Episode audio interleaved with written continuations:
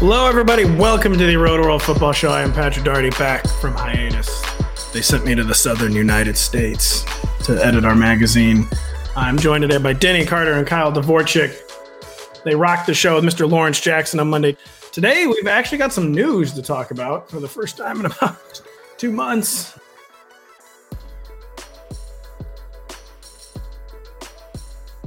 I think he was going to get to the Dalvin Cook news. The Dalvin Cook. Oh my, we haven't talked since then. That's right. I forgot that we're doing our show a little late because, as Pat said, he was uh, deep in the in the heart of the country editing a magazine, doing at, at, at, an undisclosed location. We actually can't tell you where he was, but but he was in a bunker, an underground bunker, with several other NBC Sports employees, uh, editing the uh, Roto World Draft Guide, which will be out next month. You can get that uh, at your I don't know local CVS among other places. That's that's where I see that's where I see it mostly. yeah. Speak, speaking of the draft guide, uh, he said you were doing some kicker shenanigans. Like I think that was that's part of the draft guide in part. Uh, you've been writing about kickers. Do you yeah. like? Are you doing this willingly? Are you embarrassed about it? I guess explain to me why you think it's acceptable and what it is. What was he talking about, or what was he yeah. going to talk about, rather? Yeah. So Pat uh, called me the other day, and he said, uh, "Hey, look, uh, I don't know how to say this, but you wrote way too much about kickers." Uh, Did he actually? Part, part of my assignment was to write profiles for uh, every starting kicker, or at least at least every start projected starting kicker in the NFL. And you would think that this would be a task that I would not desire and not really be into, but man, I was into it. At one point, I think I had uh, six tabs open on Younghoe Koo. Okay, I think I, I think I, I learned everything I could about uh, uh, what's it, Cade York uh, in Cleveland. Okay, tell me so, one interesting thing about Cade York. What, what was your favorite thing you learned about Cade York? Uh, Cade York, uh, uh, he never missed a uh, a practice kick at LSU. Damn, this man is that. I can't. I, again, I, mean, I can't tell if you're doing a bit. No, no. I mean, I, this is something I read. I don't know. yeah, no, but the fact that you read it, I'm not even saying the validity of the fact, just the fact that you read it and remembered it uh, is mind blowing to me. I really thought you just made this up on the spot. I know. I I didn't. Uh, unfortunately, it's just uh, my head is full of kicker uh, facts. But yeah, getting back to the uh, the magazine. Yeah, Pat says, okay, well, you know, you you you have to condense your kicker profile. So I had to go in and I had to I had to just chop out like critical. No, I'm just kidding. Yeah, it's a, a, lot of fluff about Justin Tucker and Tyler Bass and Harrison Butker and others, uh, other fantasy relevant uh, kickers. But yeah, it was it was something where he basically Pat called me and was like, I I kind of can't believe that I have to do this, but I've uh, I'm I'm asking you once again to stop writing so much about about kickers. So that that was the whole the whole kicker deal getting to the the newsy item that uh, Pat wanted to talk about and that we will talk about is Dalvin Cook uh, finally, finally being released from the Vikings, making Alexander Mattison the presumed starting running back there. Uh, Cook, you know, by the way, in this age of of dissecting and analyzing every player's social media post, Dalvin Cook's first uh, inst- Instagram post. I don't know if you know this guy. Uh, after after the release was him at Hard Rock Stadium in Miami. So that you know, hey, what was he gotta, doing there? What was he looked like he was celebrating a win? maybe as a Viking. I don't. It's hard to say, but uh, but it's you know he's he's he's from South Florida. He's in South Florida, as you mentioned. It's Went to school in Florida as well. Uh, Many are saying that that's his home, and uh, and so he might he might be interested in in joining the Dolphins my my I guess my first thought about about this whole situation is is Mattison, right? Uh, I feel I said on Twitter the other day that now Mattison is kind of undraftable. What what do what do you think, Kyle? Where do you think his ADP falls? Because I don't think like think there will be some skepticism around his like no one no one's coming out here and saying like ah Mattison's this great back. He's he's not Tony Pollard, right? We're not doing the thing where we're like if Mattison only got more touches, he'd be great. The thing I think everyone generally believes that like Mattison is exciting because every time we saw him play more than 15 snaps last year, it's because he was playing 100% of snaps. Right. You know, it's it's his whole career. As Dalvin Cook's out, he gets every single touch and puts up a ton of fantasy points because you know it's like the way we saw the Saints use guys off the street in lieu of Alvin Kamara when he was hurt. They did that in this team too. Yeah. I think most people generally agree that he's not this exciting backup talent that we were desperate to get any touches for. We specifically thought we could get all of the touches under the right circumstances. I'm going to have him as like a, a mid RB2. I, I feel like that's roughly where the market will settle. If he goes as high as like 15, 16, at that point, I could see that happening. I don't think it's awfully likely, but at that point, I'd be entirely out. I, I wouldn't get that close there. I think in my latest update to my rankings, I'm going to have him at like RB 19 or 20. I haven't decided yet. Yeah, that uh, that sounds reasonable. Right now on uh, Underdog, and again, I, I don't I don't really know how reflective Underdog ADP is compared to what you're going to see in your you know home league draft. I I, I would think it's not all that similar, but uh, that's the data we have right now. Mattison is going as RB 21 right after Miles Sanders and Dameon Pierce, which kind of sounds about right to me. But I mean, it's going to keep going up though. It's going to keep going is. up. But this is two days. It's d- two days after he's been, you know, cut or after Cook's been cut. This is the the floor for him. It's going up. And we're and we're going to see. I mean, you know, we we can anticipate these things because we've been through this whole song and dance before where a team has a brand new lead back and the coaches want to talk him up and beat writers want to ask about him and what he can and can't do. We're going to get a flood of quotes over the next, I don't know, two weeks, say, about uh, from Vikings coaches and players saying we trust Alexander Mattison as our three down back. We trust him pass blocking, pass catching, goal line work, everything. You're going to get that hype, right? And he is he is going to eventually, I believe, get above Pierce, get above Miles Sanders, maybe get above like uh, J.K. Dobbins into the Joe Mixon range. I, th- I think that that's a little that's a little rich. I would start looking for ways to leverage that in in um, and looking at other Vikings uh, running backs who might might have a role or or might take over if Mattison misses time this year. Uh, Ty Chandler is someone that the kids are talking about, Kyle, online. I'm not uh, doing this with Ty Chandler. Are you not like? Are you not? You're not was, doing that. I think he was a fifth year running back, committee back for his whole career. Like transferred to a new school, still didn't get a ton of touches. I think he capped out at 180 some odd carries in a season. Uh, like not highly drafted, so it's not like the NFL felt like valued him. Like, oh, he was working with these other backs. He really could have been a lot better. NFL right. didn't place a lot of value on him either. And then he missed a bunch of games with, I think, like a, a, fractured thumb or something of that nature as a rookie. But he did not play a single offensive snap until week 18. I don't think he, I mean, he's, I, I would go personally. That's where I'm going because DeWayne McBride also not highly valued by the NFL. Had Dalvin Cook still been here, I also wouldn't project him to see many offensive snaps as a rookie, but he was elite in college, like the, the most efficient running back yeah. at UAB. You know, let's, you know, there's a bit of a caveat there that I think he was just far better than his weak competition. But like McBride was an elite playmaker in school. And that's just something we didn't see both volume or efficiency wise from Ty Chandler. So I'm personally going DeWayne McBride mostly because I don't really care too much what we're going to get from the beat reporters in these next few weeks. We have no clue. I, I, don't think there's a strong lead on how the team feels about these guys other than the fact that Chandler didn't play at all as a rookie, which is a little bit of how they feel. Right. But I I, I know a little bit about talent talent evaluation. I'm going to take the guy who looks far far more talented. I don't honestly even consider taking like Kenny Nwangwu over Ty Chandler because Nwangwu like. I think Ty Chandler is more likely to be cut or at least be a healthy scratch most weeks. Whereas Nwangwu play special teams, could be a pass catching specialist if they choose not to give Mattison like the pass catching role.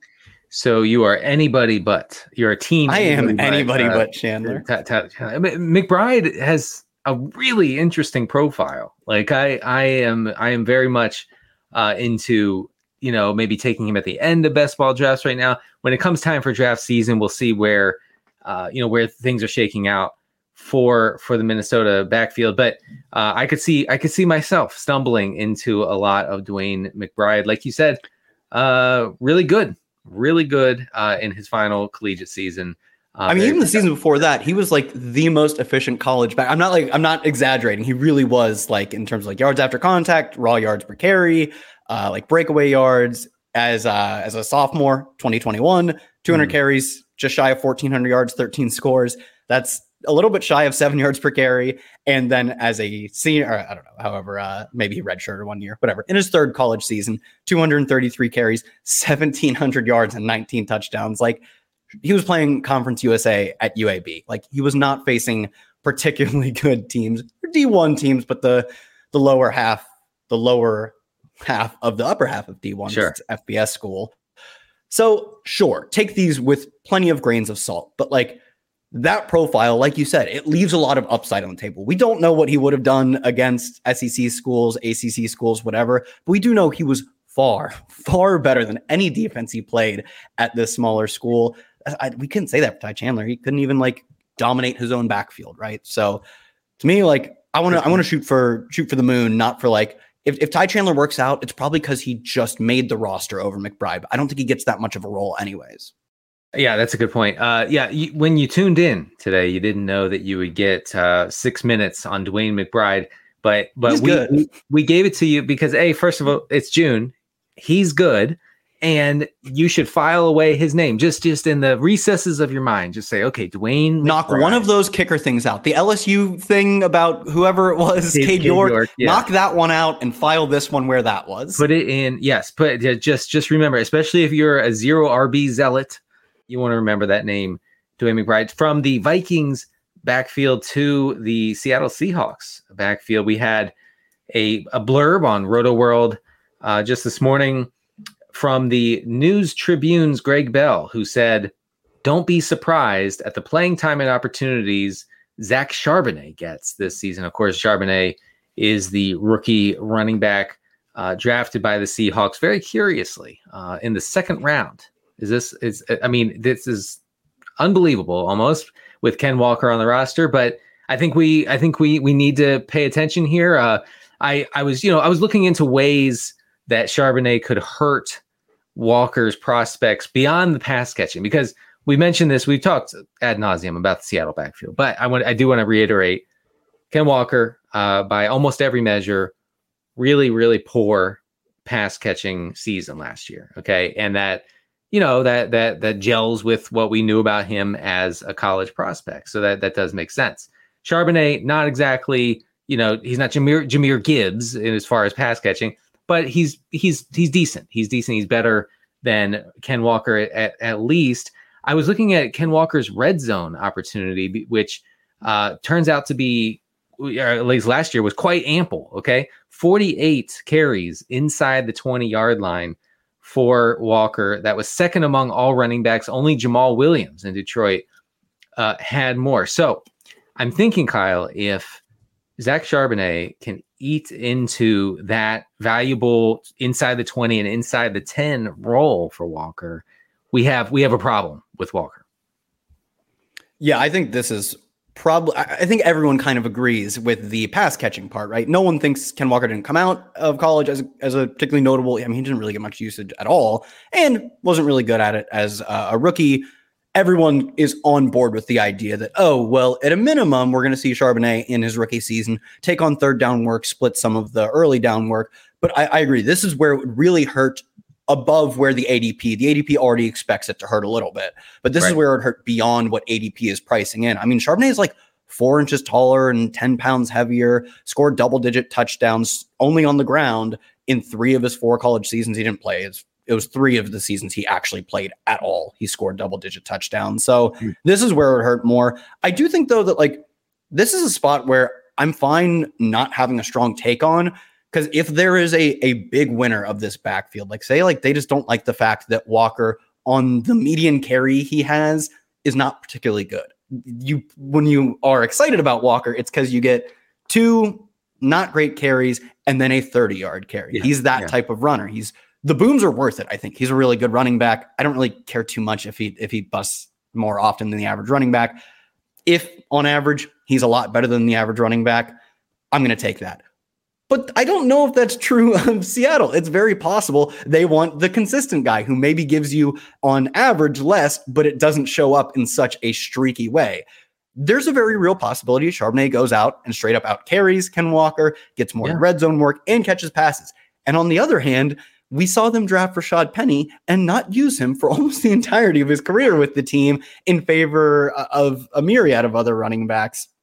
So but the point is, I think it's it's a large range of outcomes, and it's on a team that I want to be buying into. I think this is going to be a really good team. We saw Geno Smith was really good last year in his first season as the full time starter for this team, and then they add in Jaxon Smith-Njigba, who I think is a really strong prospect, and he'll immediately like the gap from him to who they were trying to work out as their third receiver last year is, is going to be the biggest gap of like starting players we'll see across the NFL, frankly. So the offense should score a lot of points. They should be efficient, but they're going to be at least balanced enough to where uh, maybe we complain about it, but it'll be great for the backfield. So I want to be taking a lot of shots on both sides. The Walker's really good. Charbonnet was a good prospect. This is a spot where if there is a clear winner, that player is probably not only winning the backfield, they're winning you your league. So I think I prefer Charbonnet at cost a bit because I think like he has that three down profile. He's got good draft capital. And I think the fact that they took him is somewhat of an indictment on Kenneth Walker. Right. But I don't hate Kenneth Walker. Like he can totally go out and win your league. So I'm fine being like, yeah. I like both these guys, probably not on the same team. But if there's a winner here, it is a massive win. I agree. And I I also I like Ken Walker. I like the idea of Ken Walker. I don't know if I like like the idea of drafting Ken Walker as the 15th running back off the board, like above like Aaron Jones, J.K. Dobbins, Dameon Pierce, I the aforementioned Alexander Mattison. I don't know. I don't know if I'm if I'm that in love with the idea of Ken Walker. Now, uh, uh, Charbonnet is his ADP is going to rise. Uh, right now, he's going as the 32nd running back off the board, around like AJ Dillon and Brian Robinson, and I I th- I think that that is actually very reasonable, and I find it difficult to fade him at that ADP. Um, uh, so I, I I tend to think that uh, Ken Walker is going to have to drop to like for me at least RB 20 to 22 range in order for me to take Here's a good one. Alexander Mattison or Kenneth Walker. One of the yeah. one of them is really good, I think. I think Kenneth Walker's a really good runner. He does other things not well, but all in all, I would say almost anyone on planet Earth would agree that you'd want Kenneth Walker for your real life NFL team over Alexander Mattison. That's right. Fantasy is not real life. Which one would you take of these two?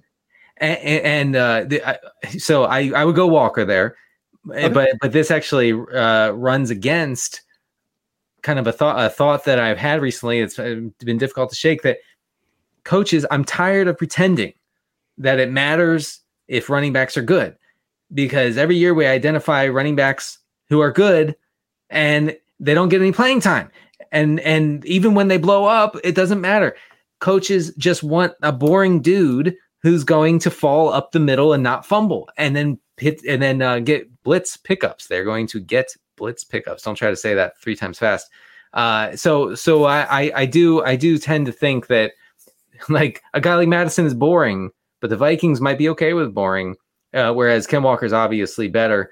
Uh, but He's fun. He's fun, and that's scary for coaches. That, that you could have fun. There's adventure, and these coaches are old. Pete Carroll is so old, even though he doesn't look like it. He just wants a guy to punch his card in, and like you said, pick up the blitz. Yeah, don't fumble the ball. He's running it on first and goal this time around and every other time. Exactly. So uh, we we will continue to monitor the Seattle backfield as uh, you should as the summer wears on. Somebody is going to win big, like Kyle said. I think that that's correct. I think that uh, you know because there's ambiguity here does not mean that you should shun the Seahawks backfield. Oh, I'm not. I don't. I don't know what's what, so I'm not interested. No, that's that's when you go in like you know as a fantasy manager it's uncomfortable. You you want clarity but you can also take advantage of the lack of clarity of these ambiguous backfields. So just remember that as we go forward. Onto the the next item of news. We still we have we have news ha- happening folks. It's june but we have news happening. Deandre hopkins scheduled to visit the new england patriots next week. Uh, not quite a shock considering that there has been some media uh, scuttlebutt, as the Zoomers say, about uh, DeAndre Hopkins being interested in New England as a as a destination. Now, I, I, I on the surface you say, ah, this is gross from fantasy from a fantasy standpoint. This is disgusting. Like we don't we don't want Hopkins there. We want Hopkins in yeah, Buffalo. Yeah. Uh-huh. We want Hopkins in Kansas City. Get him to a good good offense.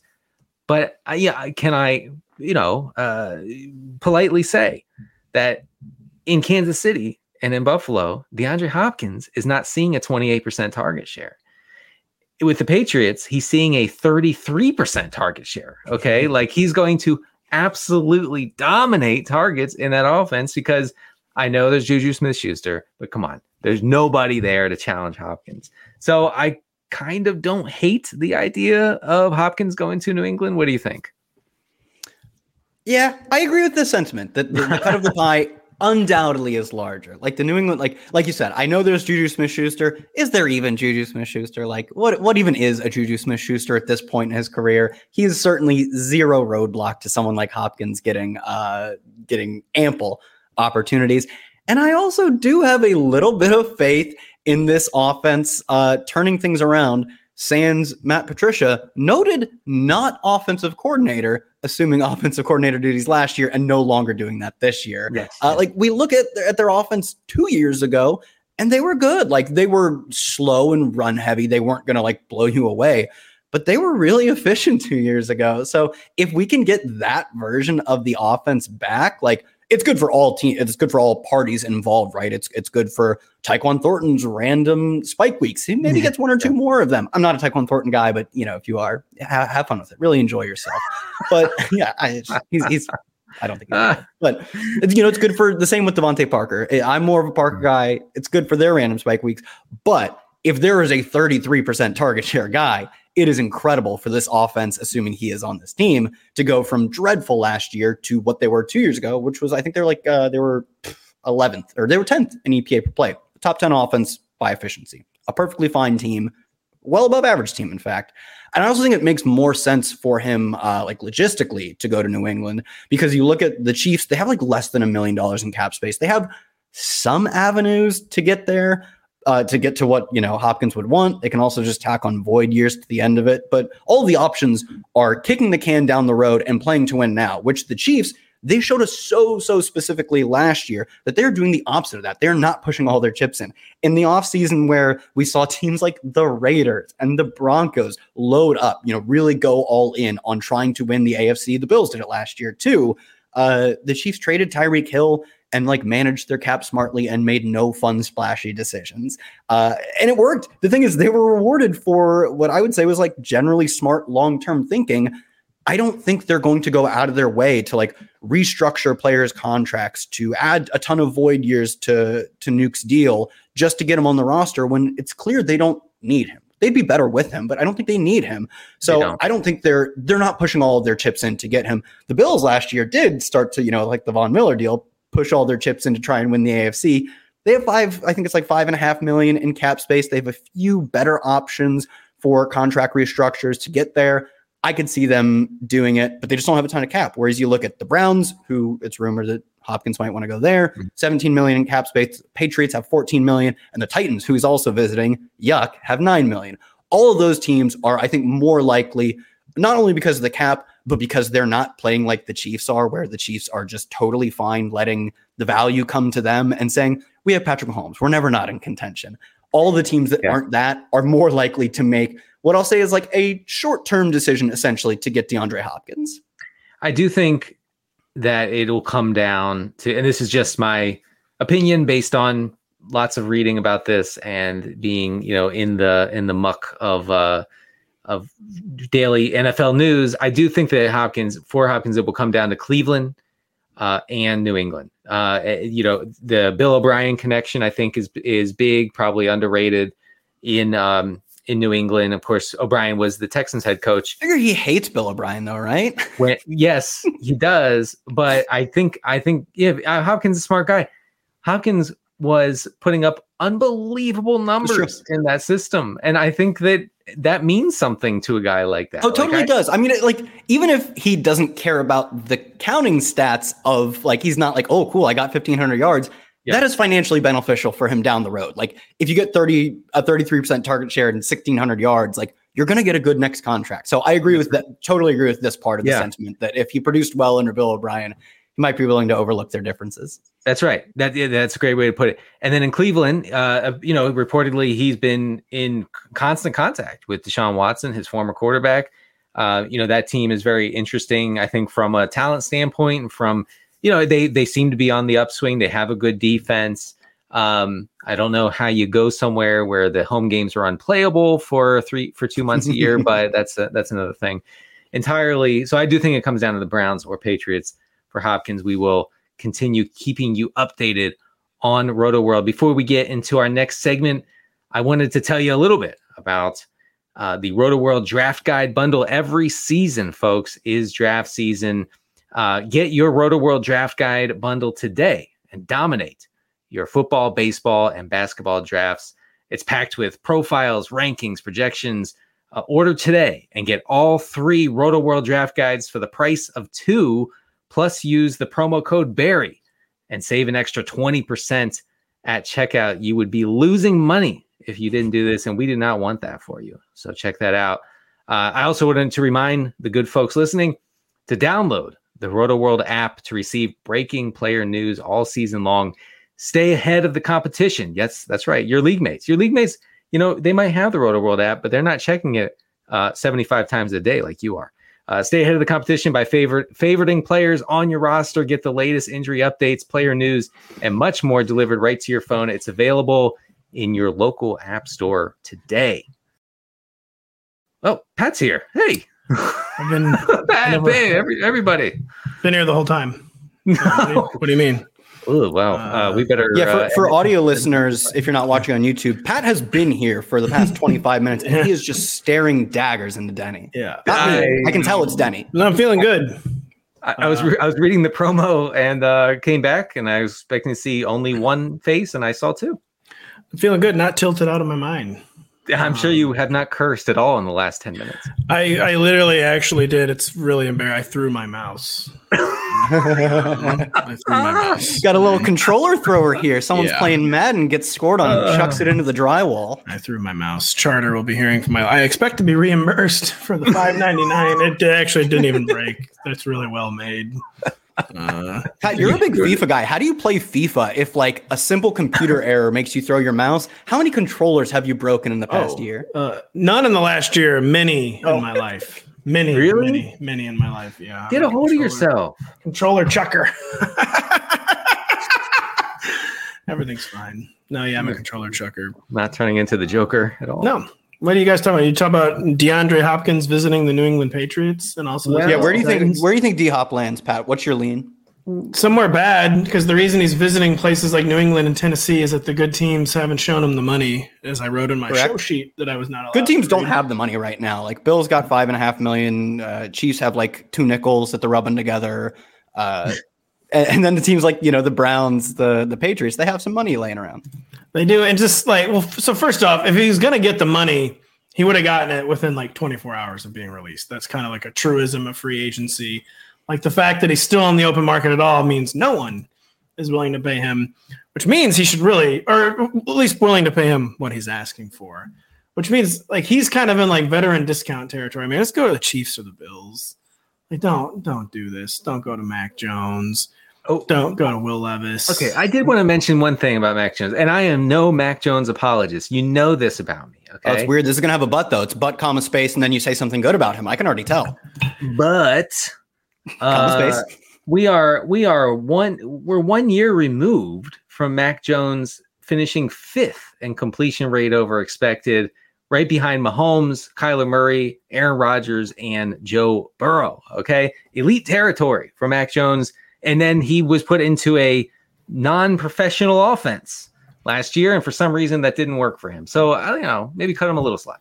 Oh, didn't he? True thing, Mac Jones. Huh? it seemed like the show really went off the rails. Uh, Uh, well, I- you missed me here. also truthing Mac Jones. So. I don't take any pleasure. I take I take zero pleasure, but the facts are the facts, okay? And and and we report them uh, no matter our biases. So I wish I had been here. I, the main thing I wanted to talk about today, I had actually been planning to leave the. po- I was gonna pretend my internet went out after we got done talking about the woke mob canceling Denny's t- uh, kicker takes in our draft guide, I was actually planning to fake an internet outage then. Oh, My internet really? for real went out before that. No, I'm just saying I, that was the only thing I had to talk about today was the woke mob canceling you. But uh, yeah, Don't worry, we we got the kicker takes out of him. We got something about Cade York not missing a practice kick at LSU. Younghoe Koo uh, kicks for the Falcons. Plenty of really interesting, top notch stuff. I want I want Pat to know. I want Kyle to know, and, and, and I want any you know anyone high up in NBC Sports to know. Anyone who wants to know, I will do a two hour stream on kickers at any point. At any point, you just you just send me the link. I'll do it. He will. He. I wish he were kidding. I'm I'm. This is a threat. kidding. That's a threat, by the way. We wish the Los Angeles Chargers had been kidding about their offense the past two years with Joe Lombardi and the short passing barrage. Uh, we also hope that it wasn't just actually who Justin Herbert is, and we've been blaming it on the OC this entire time, when actually it was just the quarterback. Because you know we blamed it on the OC at Oregon. Like, man, I can't believe how they're using this guy. And then you know he has one good year in the NFL, then he goes back to like turtle shell Herbert, despite having the biggest arm in the entire league and we still blame it on you know Joe Lombardi.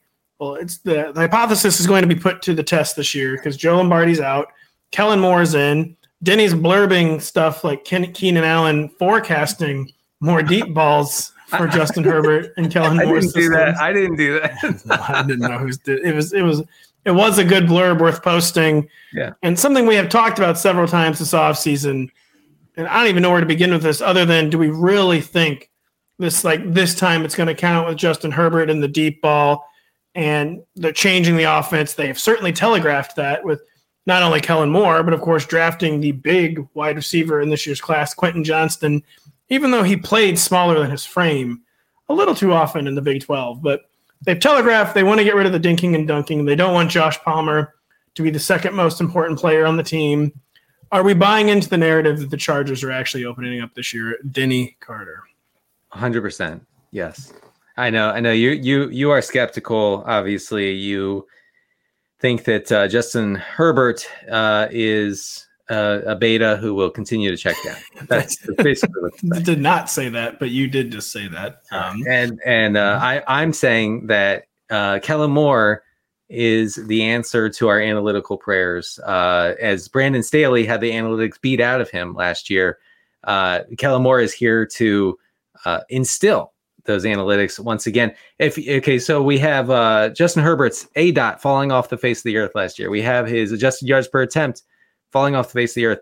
We have the number of 20 plus yard targets or, or th- I'm sorry, throws from Herbert falling again off the face of the flat earth. And we have to, so we have, we have to think that they're going to try to, uh, to do something about this. You know, who, who, who is doing this? I think it was the Lombardi system. I think Lombardi was treating Herbert like late career Drew Brees, who could barely throw across the line of scrimmage. but were they treating him like that because that's how he's most comfortable playing quarterback? Is really like the haunting thing because we tend to so often we we basically view like coaching staff changes as like a panacea like they just they haven't been using them the right way. And just so often we find like these player habits are just because that's actually who the player is. Every once in a while you'll get like a Brian Daboll situation where they actually do like just totally change the face of the offense change how a player play. Although Daniel Jones didn't start throwing deep.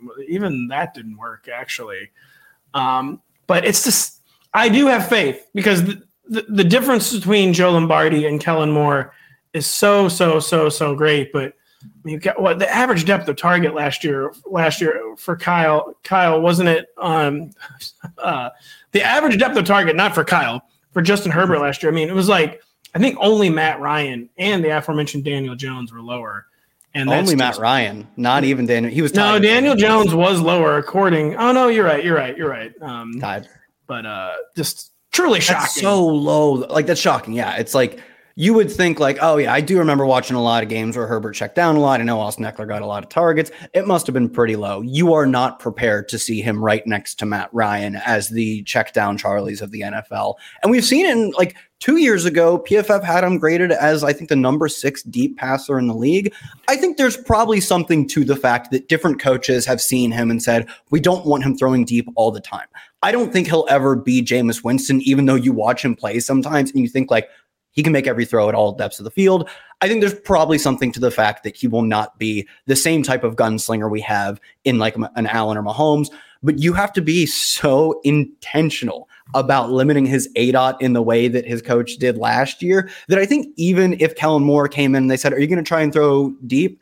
Uh, and he went, I'm no, I don't know. I, I, don't care. Not caring, being ambivalent to the situation would be better than what Joe Lombardi did last year, which was being very intentional about the depth of target of the team because you just can't get that low otherwise. So I, I one, I do think that they will make an effort to throw the ball deeper. But even if they were relatively ambivalent, getting a new deep receiver in Quentin Johnston, having a healthier Mike Williams who missed time, and Keenan Allen, who, even though Keenan Allen is not a deep threat, missing Keenan Allen and then those targets funneling to Austin Ekeler makes Keenan Allen look like a deep threat in comparison. So I think they will throw deeper. I don't think Herbert will have a league leading aid on. Like you said, a coach isn't just this one stop shop to fix all of your offense's problems, but this will help. But Kyle, it actually was just uh, Matt Ryan and Daniel Jones were the only two quarterbacks with the lower next gen stats, average intended air yards. Oh, average, maybe yeah. not the air dot, yeah, a dot. But I'm going to steal a point Denny has made before. Uh, to, we're talking about the personnel at the Chargers, and Denny, I believe, is the one who's mentioned. You know, Jalen Guyton was hurt last year, yeah. and Jalen Guyton, a fantasy non-entity, an extremely important real life role player as someone who takes the top off of a defense and someone who does get open deep.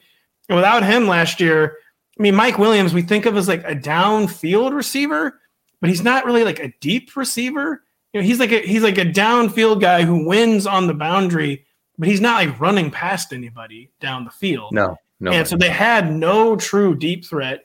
I don't know if does Quentin Johnston like solve these issues to where to me he seems more just like another downfield guy where he can win down the field, but it's usually in traffic or maybe in like tight quarters along the sideline. And maybe there is beyond the coaching more of a Herbert issue there, where it's not like it's Daniel Jones level, but he doesn't like want to pull the trigger on those kinds of throws. Basically, that's what we're going to find out this year. Like, how much is the yeah. chicken? How much is the egg? I, I, I do want to say when I when I made the Guyton point, I, I got some some pushback. I found I found Chargers fans, which is one amazing. Uh, and uh, I have a Chargers hat. I can say that. Okay and uh, people said, "Oh, well, you're you're saying that that that uh, Justin Herbert relies entirely on his wide receiver five, you know, referring to Guyton uh, for for his success." No, that's not what I'm saying. Also, Guyton. It's actually a pretty amazing at reply, by the way. I, I kind of got to give props to that, even though it's bad faith. Yeah. Uh, oh, yeah. Props to that reply. Yeah, right. Oh, your wide receiver five. That's what they say. Uh, that's what Jets fans say about Randall Cobb. Oh, if he's the wide receiver six, who cares? No, he's not. Stop saying that. Oh, he come on. He actually is. He's the actually the wide receiver three. Sorry, oh. sorry to trigger you, but uh, and and uh, Guyton, yeah. So so, but Guyton had an important role, and that was to be fast and to and to and to keep the safeties honest and the safeties don't didn't have to be honest last year at all because LA had no one who could get past them, including Mike Williams, who can't get past anybody. So that that was a major factor. There is a disconnect with fantasy players and like real life football where we really we like since they, they doesn't translate to fantasy points, we always kind of underestimate like the value of those those lid lifters. Basically, you have to have someone who's just running who can run by the defense, where even if they're bad, they do scare the defense. And the Chargers just comprehensively did not. It's like it, it's similar uh, similar to how when a when a team loses a, a critical but not well known offensive lineman, okay, and and uh, suddenly so any pocket- offensive lineman for fantasy players. fantasy players have never known one offensive well, lineman. No, no, Who the hell is Trent Williams?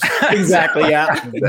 no, no. There there are like six offensive linemen that we know. But yeah, so so but, but when a when a non household offensive lineman, which I guess includes them all, when he when that when that guy goes down and the quarterback starts getting swamped on third downs and say, oh man, now I, what's going on with this guy? He won't get rid of the ball well, you, you do have to you have to figure that into it. He is, like you said, Pat, a wood lifter. Okay, we need the wood lifting. lid, lid, lid lifter, lid lifter, lid lifter. You said you said I thought you I thought you meant like hard work. No, yeah, no. Lid The, li- the linemen are lifting the lumber. The The- the yeah, tiny the little lid daily off the are lifting defense. lids. You, you got to st- you you need people lifting something, okay? And and, and the Chargers had no one lifting anything last year.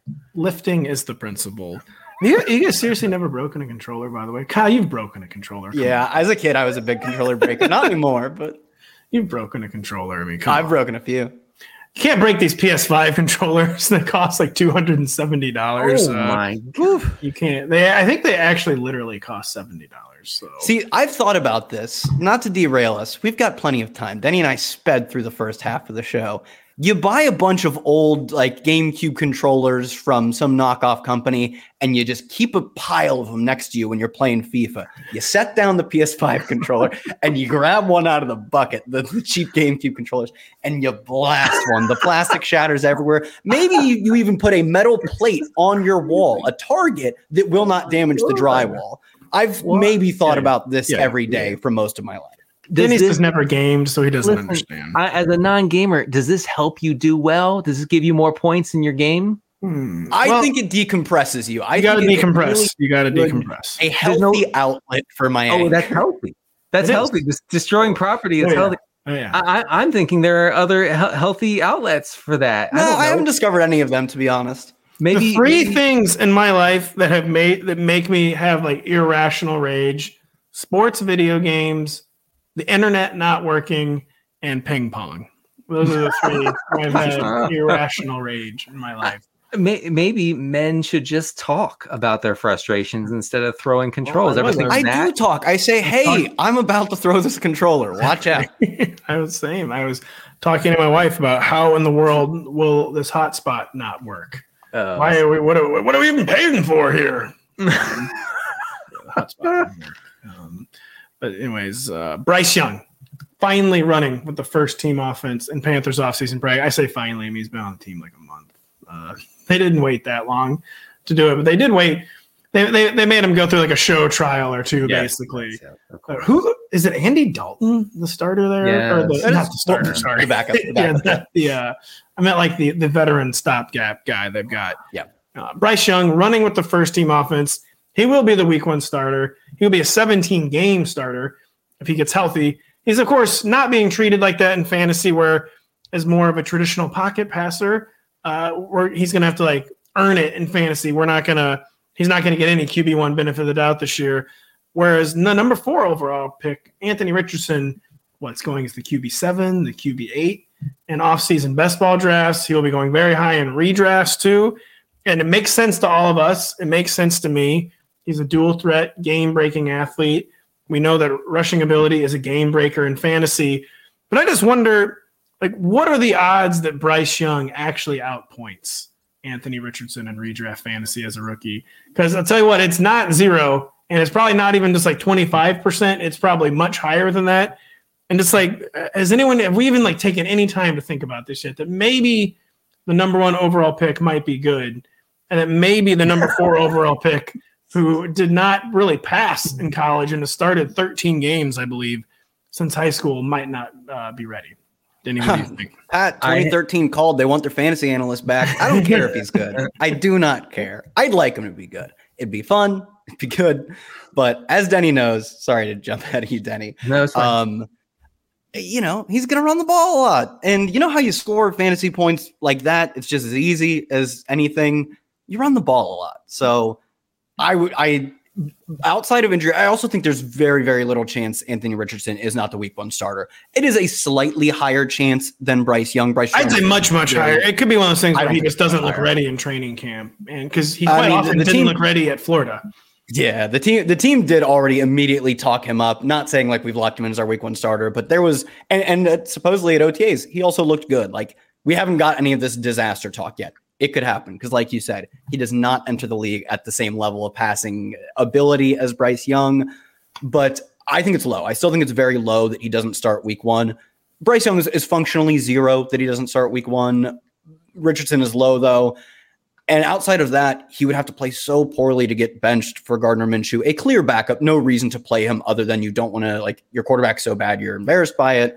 I, it's possible he gets there, but I also think Steichen is the perfect coach to mask the weaknesses and promote Yes. the strengths of a That's right. quarterback like Anthony Richardson. So, because of that, I think the games played projection is really similar between Richardson and Young. And holding that constant, Richardson's outscoring him to me. It's like 80 20. before we go to Denny, I'll just say uh, so the good news with the Colts is they do want Anthony Richardson to win the job. Right. We're, I think we're past the era where teams use like a top eight pick on a quarterback and they like clearly like don't even want him to win the job. You know, like hey, he's not ready.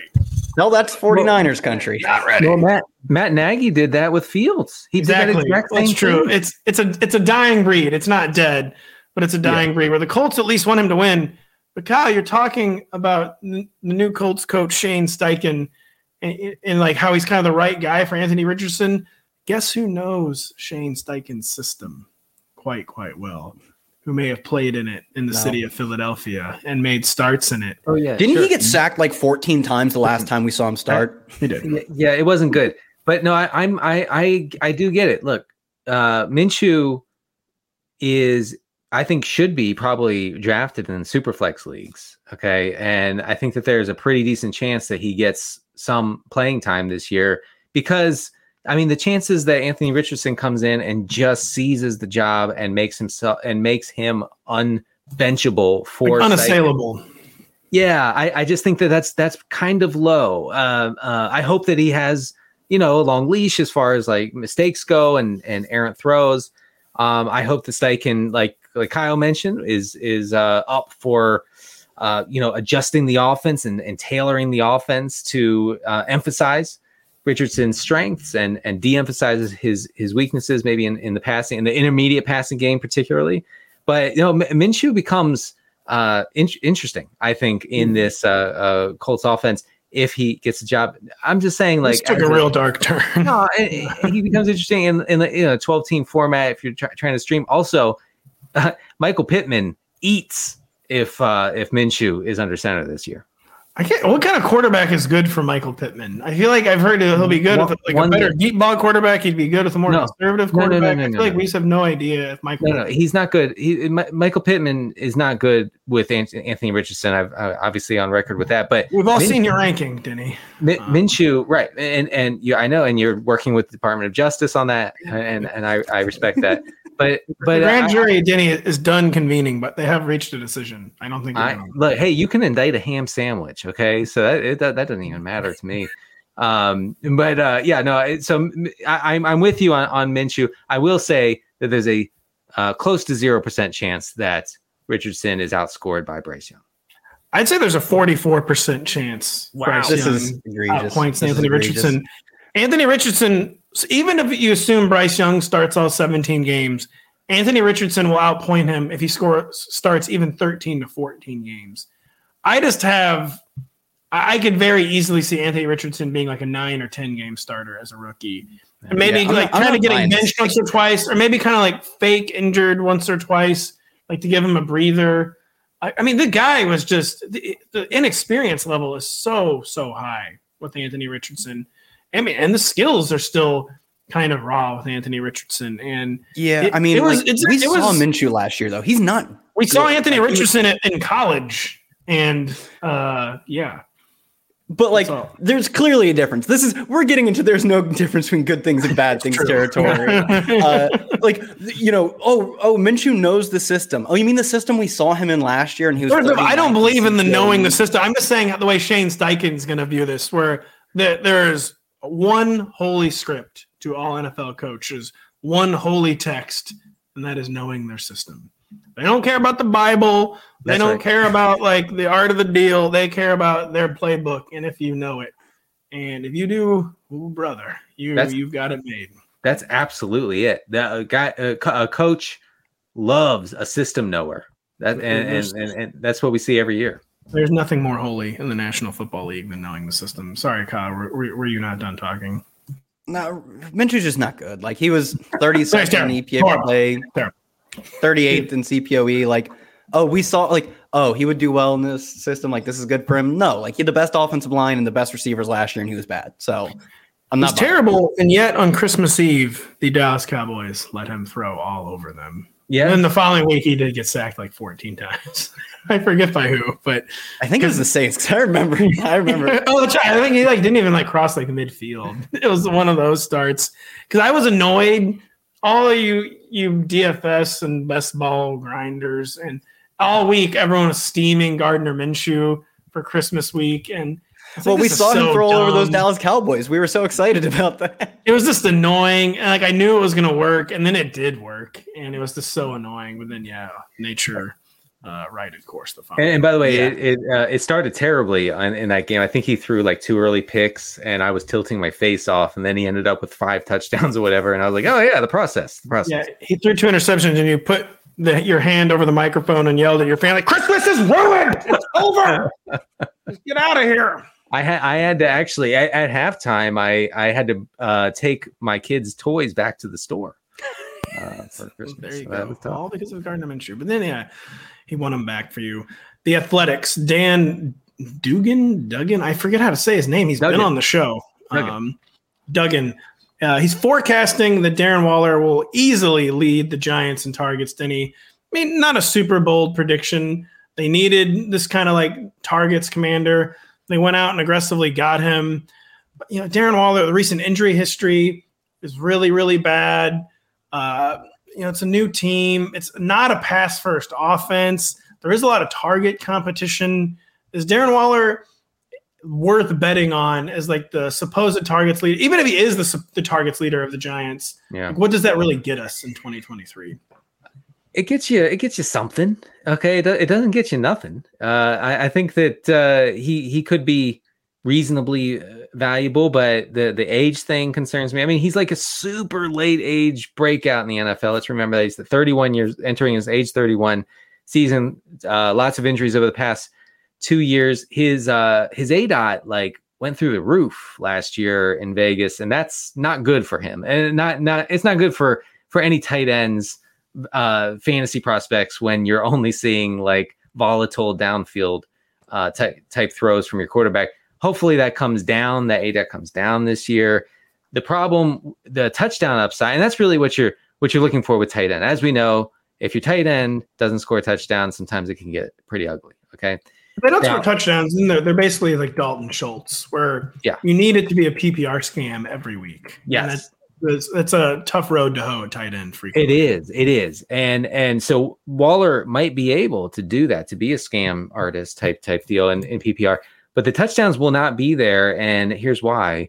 The Giants were among the five or six run heaviest teams in the red zone, and they got run heavier inside the 10 yard line, what we call the green zone. So uh, I, I don't think they he, Waller's going to be peppered with targets where it counts. And so I'm not, I'm not, I'm just not super excited. I can't get excited, guys. I'm sorry.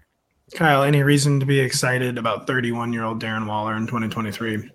He should be better than he was last year. Uh, I like Denny was touching on a point that I just want to reiterate. His career, his A dot last year was five yards up, like five yards. This is one and a half times what it used to be.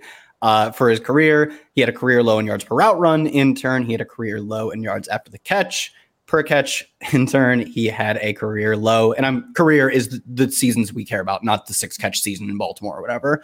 Uh, career low in yards per game. Like very clearly, this increase in ADOT was not good for him. It also coincided in a big increase in usage in the slot. And throughout his career, he has been a higher yards per out run player in line. He's also been slightly higher yards per out run out wide, which he also got a slight decrease in. Like this was, uh, you know, this was exactly what we sort of sort of came to know about Josh McDaniels is that just doesn't have a good feel for using the talent he has on his roster optimally.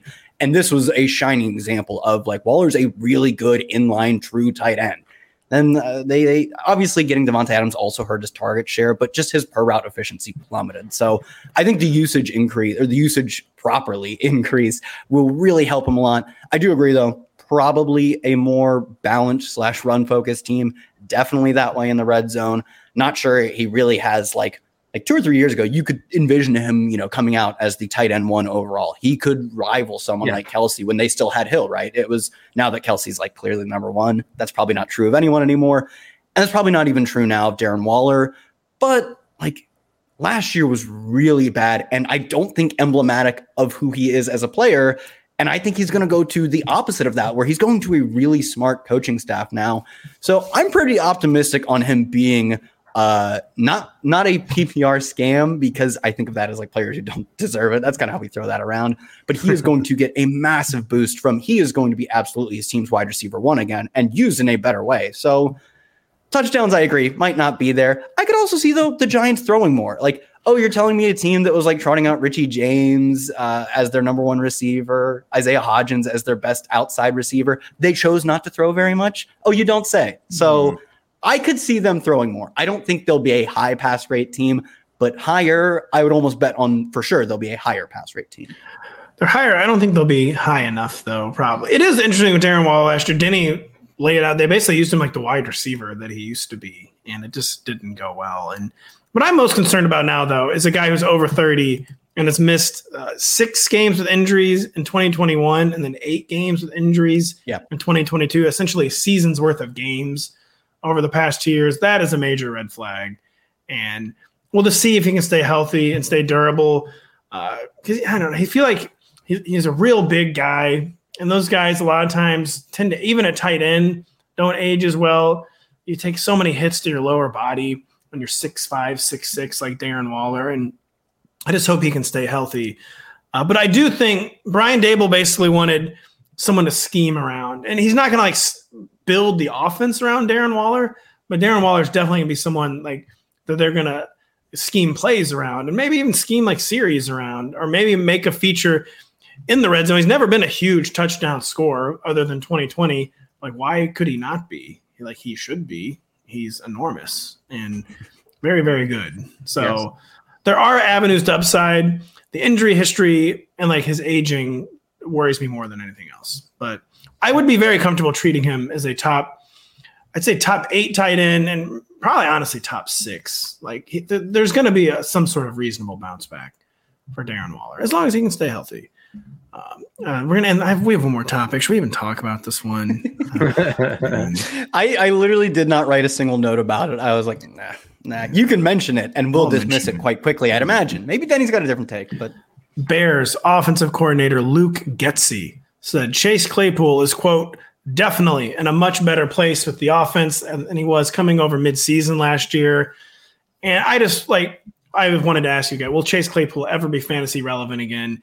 Is he someone who like needs to be removed from podcast agendas? That's not worth talking about because guy who had so much early career promise and still has it all there on paper. A really, really imposing mixture of size and speed, but is he ever going to be fantasy relevant again? Talk about like a run heavy offense that will pass yeah, more, right, but it's still right. the Chicago Bears, didn't he?